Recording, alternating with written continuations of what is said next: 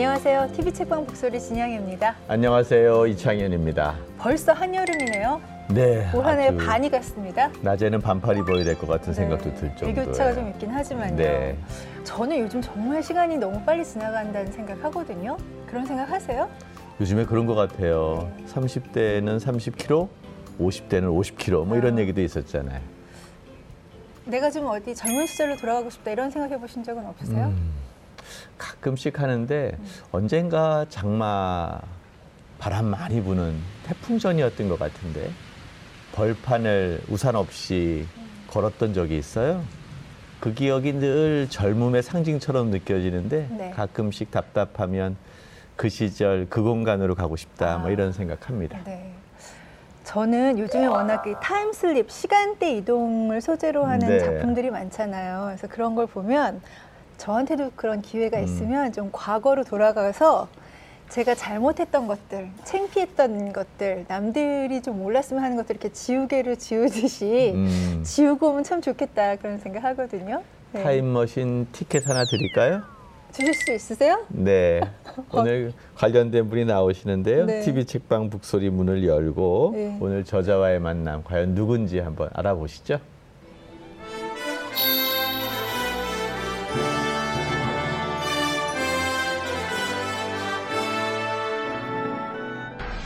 사람이 아, 아니신가 봐요.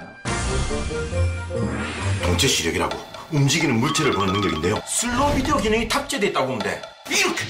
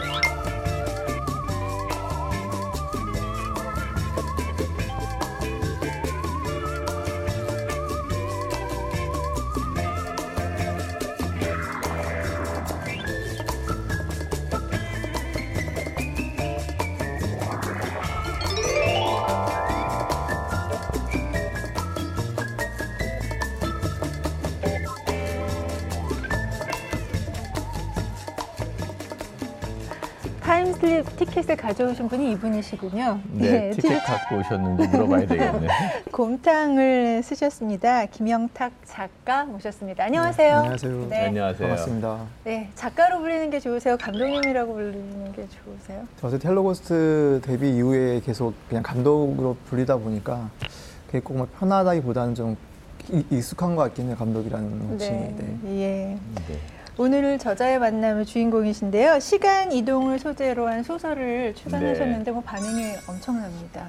네, 축하합니다. 감사합니다. 감사합니다. 영화 감독이 소설 쓴다고 하면 어, 시청자 여러분들이 그럴 것 같아요. 영화 감독이 만든 소설 어떤 느낌이 있을까 이제 이런 생각을 할 텐데요. 헬로우 고스트, 뭐 슬로우 비디오 많이들 보셨을 텐데 그런 영화 만들었던 분이 소설 만든 곰탕 어떤 내용인지 간략히 소개해 주시죠. 네, 곰탕은 그 가까운 미래에 그러니까 뭐 대- 대단할 거 없는 삶을 사는 주인공이 현재 곰탕 레시피를 배우기 위해서 와서 벌어지는 이야기입니다. 그게 시간의 그 간, 그렇죠. 차이가요 얼마 안 나더라고요. 그렇죠? 네. 예. 어, 2019년으로 오는데 40년 미래에서 네. 오죠. 예. 그러니까 어떻게 보면은 굉장히 이게 어, 너무 이렇게 짧은 기간이니까 미래와 현재가 막 공존하고 같은 시간 연속선상에 있는 것 같기도 하고 컨트롤도 할 수 있을 것 같고 뭐 그런 생각이 좀 들어요. 그 정도 시간이면 부모의 세대와 자식의 세대 한 세대 정도의 간극 그 사이에 또 여러 가지 이야기들이 있을 것 같은데요. 그냥 한 세대 간의 이야기인데 어, 가까운 이렇게 시간의 갭이 있어서 좀 많이 급변된 시대의 이야기를 같이 하고 싶다는 생각이 들었기 때문에 막 그게 막 100년, 200년이 아니라 이제 그 정도 갭이 생긴 것 같습니다. 음. 처음에 도입부를 보면 이게 말씀하신 것처럼 가족 간의 이야기라든지 뭐 기존의 감독님이 많이 발표하셨던 작품들과 이렇게 맥이 다 있을 거라는 생각을 못 해요. 그 처음에 이야기를 생각했을 때, 그이 이야기가 보면은 계속 꾸준히 뭐 행복을 추구하기도 하고, 그 되게 가까운 세계인데 많이 급, 급변해 있고, 어떻게 그렇게 가능할까 했을 때 제가 늘 걱정이 되고 관심을 갖는 것 중에 하나가 되게 인간, 사람들이 너무 이기적이다는 생각을 많이 하거든요. 그래서 사람들이 그 이기적인 마음이 극대화돼서 벌어지는 비극 같은 게 뭘까 했을 때, 어, 구제역이 발생되면서 그 가축에 대한 두려움이 있다 보니까 자기들만 생존하기 위해서 막 가축들을 막 죽여 나가는 그래서 급변하게 불과 한 40년 지난 것 뿐인데 가축이 사라지고 이런 시대를 보냈었거든요. 그래서 그런 사람들이 행복을 추구하면서 벌어진 이야기라서 그런 게 좀 맞닿아 있는 것 같습니다. 네. 그래서 시작은 굉장히 묵직하게 시작이 네. 되거든요, 무겁게. 근데 진행은 짧은 단문들이 아주 경쾌하게 리드미컬하게 막 직조를 막 해- 하는데 전체는 아직 안 보여주는 막 그런 느낌이에요. 적어도 관- 독자분들이 재미있게는 봤으면 좋겠다는 생각이 들더라고요. 저 막상 쓰려고 마음을 먹으니까 최대한 어 뭐랄까 재미있는 플롯을 고민했었고 그리고 실제 제가 시나리오를 쓸 때도 긴 문장으로 쓰진 않거든요. 그래서 문장이 원래 짧은 그건 그냥 제가 쓰는 문장이어서 아마 그렇게 된 것 같습니다. 어, 타임슬립 소재 관련해서 요즘 뭐 타임 루프도 그렇고 네. 많잖아요. 조금 네. 늦은 감 아니야? 유행에는 좀 뒤떨어진 거 아니야? 이런 생각해 보시진 않으셨어요? 근데 그게 제가 영화를 할 때도 그렇고 작가님들이 다 그러실 텐데 저는 특히나 그냥 소재를 찾을 때 주변에서 일상에서 소재를 찾은 다음에 이야기를 어떻게 재미있게 할까를 고민하다 보니까 어떤 설정이나 이런 것들이 소재가 되진 않거든요. 음. 일테면 뭐 지금 타임슬립이 많이 나오니까 타임슬립을 해봐야지 이런 식이 아니라 제가 곰탕을 먹다가 이걸 아버지한테 주고 싶은데 아버지가 돌아가셨기 때문에 과거로 가는 과정이 필요했던 음. 거라서 좀 다르게 읽히지 않았을까. 사실 아들들이 이제 나이를 먹어가면서 이제 아버지와 아버지가 되어 가잖아요. 근데 아버지에 대한 기억들이 그렇게 많지가 않아요. 아버지를 연상할 수 있는 단어들이. 근데 이제 곰탕이라는 것들을 통해서 아버지를 연상한다는 글을 보니까 저 역시 아버지와 처음 같이 둘만 먹었던 이른바 곰탕집이 떠오르는 거예요. 그러면서 이제 아버지와의 관계가 사실은 아들을 이렇게 형성시키잖아요. 마찬가지라고 생각이 드는데 자신을 가장 많이 위로해줬던 그런 인물이 있다면 누구를 꼽겠습니까? 제가 이거를 나중에 쓴 후에 돌이켜 보니까 그래도 그 이순이라는 고등학생이 있어요. 음. 그 친구가 에, 성장하기 위해서 애쓰고 초조해하는 음. 그런 마음이 좀 닮지 않았나. 그래서 그 친구가 어, 마- 초조한 마음 때문에 빨리 성장하고 싶어서 하는 과정들에서 실수를 많이 하거든요. 이제 그런 음. 것들도 많이 닮아 있지 않나. 그 장강명 소설가가 정말로 아주 멋진 글쓰기의 네. 상징인데 추천사 써주셨어요. 엄청난 찬사를 하신 것 네. 같아요. 이런 찬사 힘든데요. 한번 제가 읽어볼게요. 레이저 총을 들고 멋진 불량 여고생이 운전하는 뿅카를 타고 광안대교를 전속력으로 달리는 듯한 소설. 이 표현도 기가 막힌데 뭐 이런 내용이 있잖아요, 사실. 네, 뭐, 예, 이 SF 사, 뭐 시간 여행, 범죄, 스릴러 모든 게 다 돼 있어요. 네. 이 소설 장르가 뭔가요, 도대체? 제가 그 장르 질문을 가끔씩 받아서 그냥 제가 늘 농담으로 휴먼 SF 범죄 스릴러라고 다 담으셨군요. 예, 네. 그냥 그 각자의 캐릭터들을 따라가면서 되게 여러 가지 장르가 혼합된 것 같아요. 음. 이 캐릭터들의 성격 자체가 어떤 애는 드라마 성격이 있고 음. 어떤 애는 다크한 애가 있고 하다 보니까 범죄물이 되기도 하고 뭐 이렇게 된 것 같아요. 네. 요즘 대부분의 사람들이 미래를 떠올릴 때 밝고 아름답고 그러니까 녹색의 도시라기보다는 좀 어둡고 회색의 도시 뭐 이런 것들을 연상하는 것 같아요. 뭐 예컨대 정체 불명의 동물로 된 음식을 먹는다든지 쓰나미로 가족을 다 잃는다든지 뭐, 뭐 이런 것들로 다 되어 있는 건데 우리는 왜 우리의 미래를 그렇게 디스토피아로 그릴까? 뭐 이런 특별한 이유가 있을까? 뭐 이런 좀 질문을 해보고 싶더라고요. 기본적으로 뭐 타인에 대한 관심이나 뭐 배려나 이해 같은 게 갈수록 현저히 떨어지고 있는 시대인 것 같아서 결국은 사람들이 다 자기 생각만 하기 시작하면 과연 이 전체가 모인 사회가 음. 밝고 건강해질 수 있을까 했을 때 기본적으로 그냥 암울하게 생각이 되는 것 같아요. 그래서 음, 그 60년 제가 한 30년, 10년, 20년 생각해도 계속 저는 좀 그런 게 좀 불안하거든요. 그런 것들이 음. 뭐 관계가 계속 확장되고는 있, 수는 늘고 있지만 되게 깊은 관계에 사라지고 있고 이런 것들이 그런 사람이 서로 서로 모르고 사는 거니까 그런 게 좀 저는 두렵고 걱정되다 보니까 글 속에서도 디스토피아가 된 것 같습니다. 음. 또 이 주인공들이 그래서 그런지 오히려 추구하는 것은 다 행복의 담론이에요. 네. 특히 주인공 우환이 고민하는 장면마다 행복이 나오고 행복을 좀 이루어야 되겠다라는 것을 통해서 사람들이 돌변하게 되는데요. 과연 행복이란 뭔지 감독님 어떤 생각을 갖고 있습니까? 사실 저는 행복을 추구하는 거에 대한 좀 부담을 느낀달까. 그러니까 너무 사회가 당연히 행복을 추구해야 되고 뭐 당연히 돈도 벌어야 되고 이런 것들을 좀 반 강요를 하잖아요. 그래서 저는 오히려 행복이 꼭 반드시 반드시 이렇게 막 적극적으로 추구해야 되는 거냐라는 고민을 많이 했었거든요.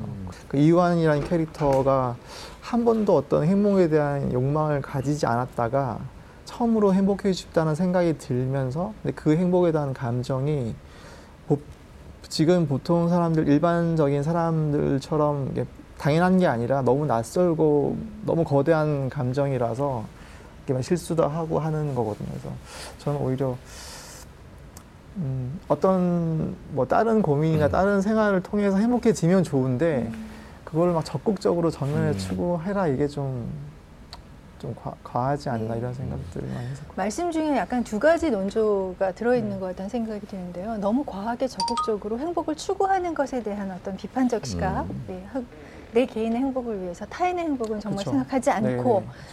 행복만을 오로지 목적으로 해서 행동하는 것에 대한 어떤 그 우려 같은 게 있으신 것 같고요. 두 번째는 그럼에도 불구하고 소설 속에 우화는 그런 그쵸. 선택을 하죠. 네네. 그런데 그 안에는 우화를 굉장히 약간 대변한다고 할까요? 뭐 그런 말씀이 있으신 것 같아요. 너무 네네. 행복을 몰랐다가 네네. 당황스러워서 네. 좌충우돌하는 듯한 어떤 네. 예. 오히려 이거를 소설을 보신 분들이 박정대라는 캐릭터가 있는데 박정대 캐릭터를 너무 과하게 이해해 주신달까? 음. 뭐 제가 좀 그게 약간 조심스러웠는데 왜냐하면 제가 이 글을 쓸때 어, 다들 막 잘못들을 하는데 저는 박정대 캐릭터는 되게 선명하게 명확하게 악인이라고 봤었거든요. 네. 뭐냐면 이유아는 사실 느껴본 적 없는 행복이라는 감정 때문에 실수를 하지만 박정대는 애초에 어, 스스로 행복해지는 게 불가능하다. 타인의 행복을 취해야 된다라는 걸 전제하고 어, 자기 세계를 생각하거든요. 그건 저는 대단히 어, 지금 문제가 되는 지점들이고 어, 절대 그 행복을 추구하는 데 있어서 뭐 이렇게 많은 분들이 막 타인과 비교하시잖아요. 음, 네. 그 나는 더 행복해. 그래도 나는 행복해. 음. 그 정도는 그래도 뭐 용납이 되고 그럴 수 있지만 적극적으로 막 탐하면서까지 타인 행복을 그런 건 아니지 않나라는 생각을 보편적으로 용납할 수 있는 생각이 아닐까 해서 그래서 저는 박정대는 좀 악인이지 않나라는 네. 생각을 많이 했었거든요. 시나리오 작업을 하시면서 영화계에 발을 네. 들여놓으셨잖아요. 감독을 하셨고 첫 소설이라고 하셨는데 염두에 두셨습니까? 작품화 해야지. 정, 정말 정말 솔직히 정말 염두에 못했고요. 아마 제가 염두에 뒀으면 더 적당한 사이즈의 소설 썼겠죠. 음. 이렇게 막 사이즈가 너무 커서 왜냐면 제가 어쨌든 이제 헬로 고스트랑 슬로우 비디오 두 편 영화를 연출했고 지금 세 번째 영화를 준비 중이긴 하지만 갑자기 이렇게 어마어마한 음. SF를 할 수 있는 상황은 아니었고 아마 더 근데 그때는 그런 영상을 고민했다기보다는 제가 실제로 나이가 딱 마흔 되던 해였었거든요. 마흔 되던 1월이었는데 여행 중이었고 아버지가 돌아가신 지 얼마 안 됐었는데 그게 되게 심리적으로 힘들었던 것 같아요. 근데 제가 갑자기 가장이 되면서 몰랐던 거죠. 뭐 누나들도 힘들고 뭐 어머니도 힘드셨겠지만 또 제 입장에서도 힘든 게 있었는데 그 여행 중에 이 감정을 좀 털고 뭐 마흔 된 너한테 뭔가를 그냥 뭐 부담 없는 일을 좀 선물 같은 걸 주고 싶어서 썼던 거라서 그냥 그때 힘든 감정을 쏟아내고 그냥 재밌게 시간을 그러니까 뭐- 뭔가 몰입해서 좀 지금을 잃을 수 있는 작업을 해보자 했던 거기 때문에 영상화는 뭐 네, 정말 생각을 못 해봤습니다 그때는. 근데 완성이 되고 나, 된 후에 뭐 네. 반응도 다 이제 느끼셨을 거고요. 객관적으로 어떻게 영상화하면은 성공할 것 같습니까? 음, 얘기 잘 솔직하게 잘- 말씀하시죠. 네, 솔직하게 네, 영상화 되면 잘 될 것 같아요. 어. 아, 왜냐하면 지금 뭐 이렇게 좀 논의 중인 것들이 있고 해서 제가 네. 여기서 어, 사실은 영상 하나 되면 재미없을 거예요라고 할 수 없고 네. 네, 그리고 현재 드라마가 논의 중이고 해서 네. 네, 재밌을 것 같아요. 좀 네. 왜냐- 왜냐하면 좀 국내에서는 못 보던 뭐 이야기들도 있고 음. 캐릭터들도 있고 네. 해서 음. 그러면 반드시 직접 하시겠네요. 네 지금 그렇게 논의 중에 있습니다. 아직 아. 결정된 게 아니라서 네. 영화 감독이 만든 소설, 또 그 소설로 직접 본인이 영화를 만드는 것 이런 사례는 그렇게 많지는 않을 텐데 일단 기대해 보겠습니다. 네, 네, 저도.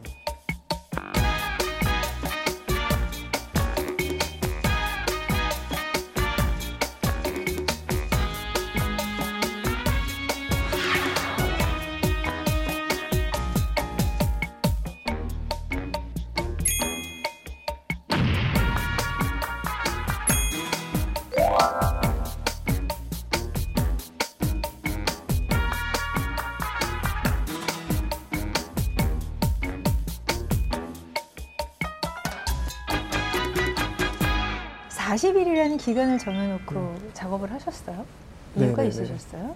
제가 좀 어린 나이에 시나리오 작가가 되긴 했었는데요. 그러니까 저는 뭐 영화를 막 크게 하고 싶었던 게 아니어서 그냥 어, 시나리오 작가, 그 영화 연출 이런 걸 정말 직업으로서만 성실하게 했었거든요. 물론 당연히 창작자로서 열심히도 했지만 그러다 보니까 한 번도 이렇게 계약서 없이 일을 해본 적이 없었어요. 음. 그러니까 그래서 작가가 된 이후로 저는 반드시 어, 글을 쓴 일을 통해서 먹고 산다라는 생각을 했었고 그래서 항상 계약서를 쓰고 일을 했었거든요. 그래서 마흔이 되고 왜 그 마흔 되면 괜히 좀 싱숭생숭하고 한번 음. 돌이켜 보고 이러잖아요. 그래서 그러면서 힘든 감정도 있고 해서 좀 선물을 주는 의미에서 계약 없이 정말 자유로운 글쓰기를 음. 한번 해봐라 혼자 저한테 선물을 음. 주는 거였는데 무한정 주기 주는 게 안 되더라고요. 음. 괜히 눈치 보이고 뭐 그래서 얼마 정도 할까 했을 때 제가 마흔이니까 40일만 쓰자 아, 해서 아. 40일만 그런 예. 정했고 네. 아마 41살이었으면 40일 아. 동안 썼을 텐데 네. 그 그러면 뭔가 좀 아쉬운 부분도 있으셨을 것 같아요. 이게 뭐 쓰다 보면 이야기가 더 이제 이렇게 풍성해질 그렇죠. 수도 음. 있고 내가 애정이 생겨서 여기는 더 확장시키고 싶고 뭐 그런 부분도 있을 거 아니에요? 네, 그 최근에 그러니까 드라마 제안들을 받으면서 제가 처음부터 영화보다는 드라마를 하고 싶었던 게 말씀하신 것처럼 못 푼 이야기가 너무 많은 거예요. 급하게 쓰느라 음. 이 캐릭터들마다 캐릭터들마다 더 음. 비하인드가 있는데 음. 영화로 하게 되면 오히려 이거를 두 시간으로 줄여야 되는 상황이 되고 음. 근데 영화를 드라마로 하게 되면 이걸 더 펼칠 수 있지 않을까 해서 지금 좀 요즘 오히려 네.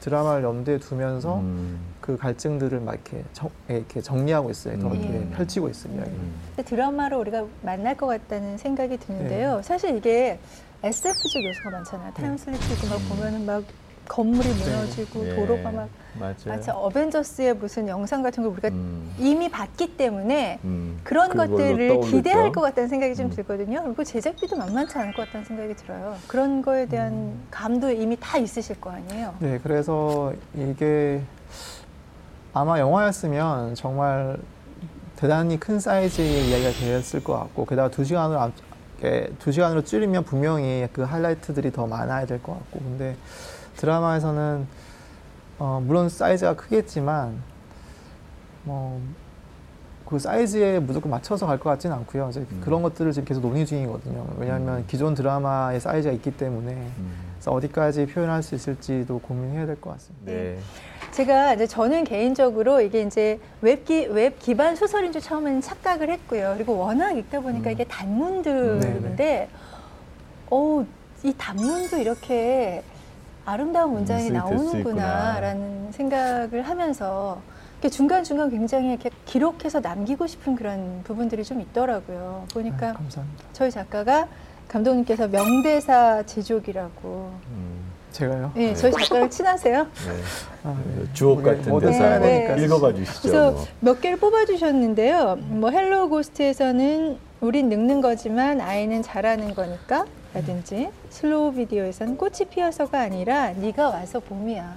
어, 남자친구가 이렇게 이게 좀 진짜 좋겠다. 그러니까. 네. 민망하네요. 네. 오랜만에 그리고 뭐 곰탕에서는 이제 마지막 장에 네가 어떤지 모르겠다만 나는 모든 게 달라졌다. 음. 네가 태어난 후로. 그러니까 함축적인 네. 어떤 내용을 아주 짧은 문장으로 표현을 하시는데 뛰어나시다는 생각이 들고요. 저는 개인적으로 제가 만약에 음. 뭐그 문장을 몇 개 써서 제 SNS에 음. 올린다 하면 어, 누군가에게 소중한 사람이 된다는 건 자신이 소중해져서가 아니라 더 소중했던 사람에게 문제가 생겼기 때문이라는 걸 이 부분이 너무 슬프면서도 반쯤은 아우 그런가 음. 싶은 생각도 좀 들었고요. 음. 또 하나는 이거는 어디서 제가 좀 음. 그 일기 쓸 때좀 음. 차용해서 쓸까? 이게 주저할 때의 표현인데요. 동시에 왼발이 오른발을 잡았고 오른발이 왼발을 돌아봤다.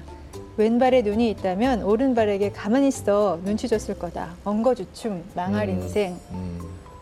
연애 편지도 좀 많이 쓰셨을 것 같고. 어, 진짜 대학교 때 문학 소, 소년, 뭐 문학 대학생, 문학 아니, 아니, 청년이었죠. 문학 문학 소년이었죠. 중학교, 음. 중고등학교 때 책을 좀 많이 본 것 같고요. 음. 근데 누나들이 다 책을 좋아해서 뭐 물려받은 책도 있고 음. 집에 서재가 있긴 했었거든요. 근데 아버지가 다 읽으신 건지 이게 다 음. 사신 건지 모르겠는데 음. 어쨌든 그냥 책들이 있어 서 책을 좀 가까이 했던 것 같긴 해요. 근데 근데 정말 책을 많이 보시는 분들에 비하면 사실 뭐 많이 보는 건 아니에요. 저 영화판을 이제 경험하고 영화를 제작하는 입장에서 문학이 갖는 매력은 뭐라고 보세요? 근데 그게 뭐 제가 영화를 직업으로 택하고 있기 때문에 영화인이긴 하지만 뭐 영화인으로서의 문학 이런 것보다 제가 처음으로 그 되게 좋다라는 느낌을 받았던 게 책을 보고 그 고등학교 때 이청준 작가님 글을 보고 했었는데 음. 되게 작은 마음을 되게 솔직하고 또 설득력 있게 써 있는 문장들이었는데 그 문장 자체도 되게 아름답기도 했었고 또 어떤 게 있었냐면 대부분 저는 좀 제가 늘 혼자인 것 같고 잘 음. 이해받지 못하고 음. 있고 이런 거에 대한 생각을 많이 했었는데 그 책을 보니까 되게 비슷한 감정들을 갖고 살고 있는 사람들이 있다는 생각을 좀 했었어요. 음. 그게 이상, 되게 큰 위안이었었거든요. 책을 보면 모든 작가님이 그렇지 않지만 어떤 책을 보면 제 마음을 어, 되게 잘 드러내고 있다는 책들을 볼 음. 때가 있거든요. 그래서, 그래서 그때 이채훈 작가님 책을 봤을 때 좀 그런 느낌을 받았고 음. 그게 생각보다 엄청 좀 큰 위안이었던 것 같아요. 음. 그래서 어쨌든 문학 소년으로서의 그 시간이 많이 축적이 됐기 네. 때문에 말씀하신 것처럼 전공과는 다르게 시나리오 공부를 네, 해서. 예, 음. 이쪽 필드로 나오게 됐고 그래서 처음엔 좀 힘드셨다면서요 시나리오 작업하면서 이게 너무 좀 소설 같다 이런 얘기 많이 들으셨다고 아, 예. 그러니까 제가 전공은 중어중문을 했는데 제가 중국어를 시켰으면 차라리 배운 만큼 했을 텐데 음. 시나리오나 뭐 영화 연출이나 제가 정말 그 배운 적 없이 시작하다 보니까 음. 제가 처음 공모전에서 본선에, 본선에 올라서 그 감독님이랑 인터뷰, 그 심사위원들과 인터뷰를 한 자리에서 제가 먼저 질문을 했었거든요. 제가 쓴 게 시나리오가 맞냐고. 음. 그냥 시나리오를 제가 고등학교 때 봤던 그냥 그 연극 대본 같은 음. 포맷만 생각하고 쓰다 보니까 음. 제가 좋아하는 대로 그냥 막 지문은 음. 막 디테일하게 막 쓰고 이러다 보니까 음. 근데 시나리오 포맷에 안 맞는 거죠.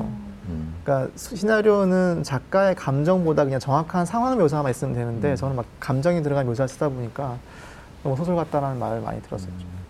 저는 독자로서 음. 그 굉장히 마지막에는 따뜻한 위로를 받으면서 책장을 덮었어요. 음. 네, 스포일러가 될 테니까 뭐 음. 구체적으로 자세하게 말씀은 못 드리겠지만 그냥 음. 아 김영탁 감독님은 이런 분이시구나 뭐 이런 생각을 하면은 오해인가요? 아니 그냥 그런 건 있는 것 같아요. 그러니까 계속 글을 쓰고 영화를 만들면서 어떤 생각이 좀 드냐면 계속 뭐를 만들어내잖아요. 음. 근데 거짓말 같을 때가 많거든요. 음. 실제는 이렇지 않은데 이런- 그러다 보니까 내가 사- 창작자이기도 하지만 사회 구성원으로서 내, 내 역할은 뭘까 고민을 되게 많이 하게 돼요. 그러다 보면 그냥 내 이야기는 그냥 내 이야기는 내 영화는 사람들한테 그냥 그래도 살아봅시다라는 얘기를 하는 이야기면 어떨까 생각을 많이 하고 그리고 대단한 특별한 삶이 아니라 그냥 일반적인 보편적인 일상을 좀 응원하는 음. 이야기를 많이 써야겠다. 그리고 실제로 제가 항상 좀 이렇게 업다운이 우울할 때가 많고 하다 보니까 저한테도 음. 이제 좀 열심히 좀 살아봐라고 계속 이런 것을 쓰다 보니까 대부분의 글들이 결국은 뭐 힘들지만 그래도 좀, 좀, 좀 사는 쪽으로 생각해 보, 음. 봐요라고 얘기를 하다 보니 좀뭐 이렇게 뭐 이렇게 따뜻하다 뭐 이런 음. 말들을 듣는 것 같은데 따뜻할 때도 있겠죠. 근데 늘 네, 그렇지는 않고. 네. 어. 네, 소설 첫 소설 내셨는데요. 네. 어떻게 앞으로 계속 출간하실 욕심이 있으십니까? 어, 네, 쓰고 나서 그 독자분들의 반응을 보니까 확실히 아, 내가 아직 글, 글이 멀었구나라는 생각도 많이 들고 음, 그리고 처음에는 이걸 막 출판해야지 이런 염두에 두고 쓴 건 아니었는데 한 번 한 번 써서 나오고 한번 호되게 부끄러워지고 나니까 아, 앞으로 이런 이야기는 막 억지로 영화에 영화 폼에서 맞추려고 막 줄이거나 하지 않고 그냥 일단 이런 거는 문장으로 쓰고 이런 영상으로 쓰고 해야겠다라는 생각이 들긴 하더라고요. 그래서 아, 또 하고 싶다라는 생각이 들긴 하더라고요. 와 욕심쟁이다. 그러니까요. 이건 문장으로 쓰고 이건 음. 영상으로 표현하고 와 부럽다. 근데 영상으로 쓰는 건 제 마음대로 할 수 있는 게 아니라 아. 마음이 네. 그렇다는 거지. 네. 근데 그런 건 한번 궁금해 궁금한데요. 그러니까 영화도 경험하고 이제 소설의 글쓰기도 경험하고 그걸 통해서 독자를 만났고 리뷰도 만났지 않겠어요? 네. 책의 리뷰어, 책의 코멘트와 영화의 코멘트, 그러니까 독자의 반응이 좀 다르든가요? 어떻습니까? 다른 것 같아요, 확실히. 확실히 아무래도 영화는 음, 뭐 이렇게 손에 들고 놨다 할 수 없잖아요. 음, 근데 음, 극장을 가면 그 두 시간 동안은 음. 강제 입력, 그렇죠. 보여지기 음. 식인데 책은 그러다 보니까 좀 뭐랄까 되게 어, 즉각적인 반응이랄까. 음. 물론 기억에 남는 영화들은 돌이켜 볼 수도 있지만 사실 음. 그, 그렇다고 다시 그걸 막 볼 수 있지는 음. 않잖아요. 그러다 보니까 대부분 그런 어떤 감정적인 반응들이 많으세요. 그냥 음. 재미있다 없다 뭐 이런 거 좋더라 나쁘더라 이 정도일 수 있고 물론 물론 어떤 분들은 깊게 보시는 분들 어 근데 깊게 볼 수 있는 영화들은 더 긴 평이 있겠지만 근데 소설을 아무래도 본인이 곁에 두고 계속 보고 같이 읽고 하다 보니까 훨씬 더 일단 더 적극적으로 상-. 예, 예. 네. 어, 이분이 왜 이러시지 할 정도로 음. 대단히 디테일한 감상평과 음. 또 자기의 고민과 다 있는 부분들은 음. 또 이렇게 더 이렇게 넓혀서 쓰시고 음. 그래서 되게 감, 되게 감동적이에요. 아. 되게 리뷰가 되게 감동적이에요. 예. 계속 말씀을 나누고 싶은데 그러니까. 마무리해야 될 것 같아요. 아쉽네요. 네. 예. 마무리하면 되나요? 그러니까요. 좋으시죠? 마무리한다니까 아니, 그렇게 생각- 좋아하세요? 아니, 아니. 그럼 네. 마지막 네. 자 저희 프로그램 와주셔서 감사하고요. 네. 저희 공식 질문이 있습니다. 어, 김영탁 작가의 가슴 속에 오랫도록 남는 책에서 만난 내 인생의 한 구절 좀 네. 읽어주시면 좋겠습니다. 제가 최근에 읽던 책을 끝까지 읽고 왔거든요. 음. 끝까지 읽어서 그 책 중에 책에 있는 음. 마음에 와닿았던 문장을 읽는 걸로 하겠습니다. 네. 존, 존 버거가 쓴 여기 우리가 만나는 곳이라는 음. 책인데요. 제가 이거를 여행지에 갈 때마다 들고 왔었는데 갈 어. 때마다 다 못 봤었어요. 음. 아. 그래서 이참에 끝까지 보고 왔는데 어, 이 상황이 이 주인공 늙은 주인공이 어, 느 곳에 가서 감자를 살려고 음. 상인한 상인을 만나는 상황이거든요. 음. 얼른 일어나서 감자를 한 대여섯 개쯤 얻을 수 있겠냐고 물어본다. 스프 때문이다. 보게 나는 양동이를 내려놓더니 내 손을 잡아 앞에 가지런히 펼친 다음 더 이상 들 수 없을 때까지 감자를 하나씩 올려놓는다. 내 나이가 그녀의 두 배는 될 텐데 그녀의 행동은 어쩐지 내 속에 있는 아이를 대하는 것 같다. 음. 이렇게 인상적으로 담으셨어요? 아, 이 부분이 이게 오독일 수 있어요. 왜냐하면 이좀 특수 상황이기 때문에. 음. 근데 제가 이 글을 보고 좋았던 거는 아, 왜 예, 살면서 일상 속에서 처음 보는 타인을 만났는데 음. 이해받고 있다는 느낌 들 때 있잖아요. 음. 되게 짧은 순간인데. 음, 음. 근데 이 문장을 보면 내 나이가 그녀의 두 배는 될 텐데 그녀는 그녀의 행동은 내 속에 있는 아이를 대하는 것 같다라는 이 문장이 이, 그런 느낌이 그러니까 제가 하는 어떤 어, 그 이상을 이해받고 음. 있고 이 타인이 그냥 의도하지 않았지만 음, 음. 어, 이해해주고 있는 이런 상황으로 음. 느껴져서 저는 이 문장이 되게 음. 너무 좋은 문장이 많거든요. 어. 존보고의 네, 책들은. 네. 근데 네. 이게 너무 와닿았고 좀 좀 절실히 필요하지 않나 이런 음. 것들이 사람들 관계 속에서 그래서 이 문장을 듣겠습니다. 네. 일반 시청자들이 들으면 네. 전혀 그 맥락 속에서 그런 의미를 발굴하기는 어려운데 사실 좀 독특한 감성으로 그 부분을 좀 채택한 게 아닌가 생각도 좀 가져요. 아, 네. 근데 감자도 좋아합니다. 그 하시는 영역이 사실은 대중과 소통해야 되고 네. 그 이해받고 위로받고 네. 그러고 싶은 욕심이 아주 많은 그러면 예 그런 역 그런 일을 하시잖아요. 그렇죠. 너무 예. 이제 오해받는 거 익숙해져 있어서 네. 음. 그래서 네. 정말 많은 싶죠. 네. 네, 뭐 영화의 팬이라든지 아니면 소설을 좋아하는 독자들한테 음. 많이 이해받고 많이 사랑받는 그런 우리의 멋진 크리에이터로 앞으로 많은 네. 활동하시길 기대하겠습니다. 네, 감사합니다. 네. 끝나고 나서 곰탕이나 한 그릇 드시러 가시죠. 또 아침에 너무 많이 먹어가지고. 오늘 TV 책방 북소리 곰탕의 김영탁 작가님과 아주 즐거운 대화 나눴습니다. 고맙습니다. 네, 감사합니다. 감사합니다.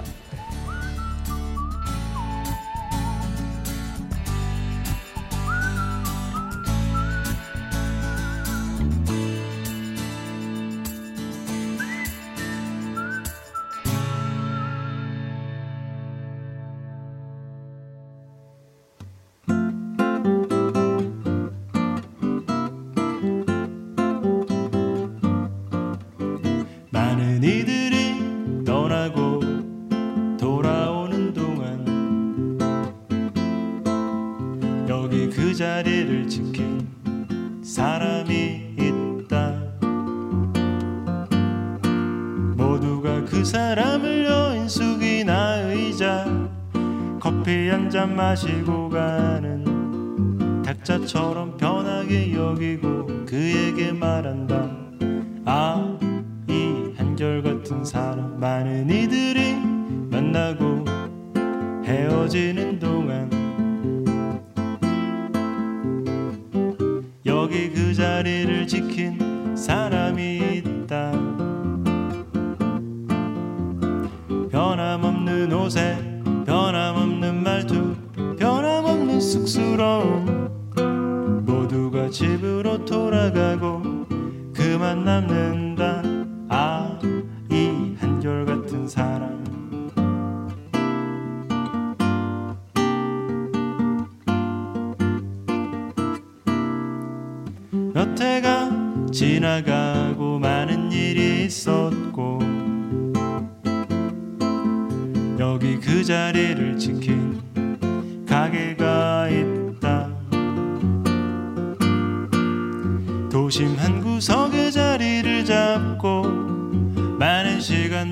지켜온 곳.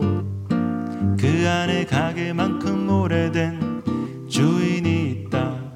아 이 한결같은 사람. 사람들이 그를 생각하며 말하지. 아 이 한결같은 사람. 사람들이 그를 그렇게 부르지. 아 이 한결같은 사람.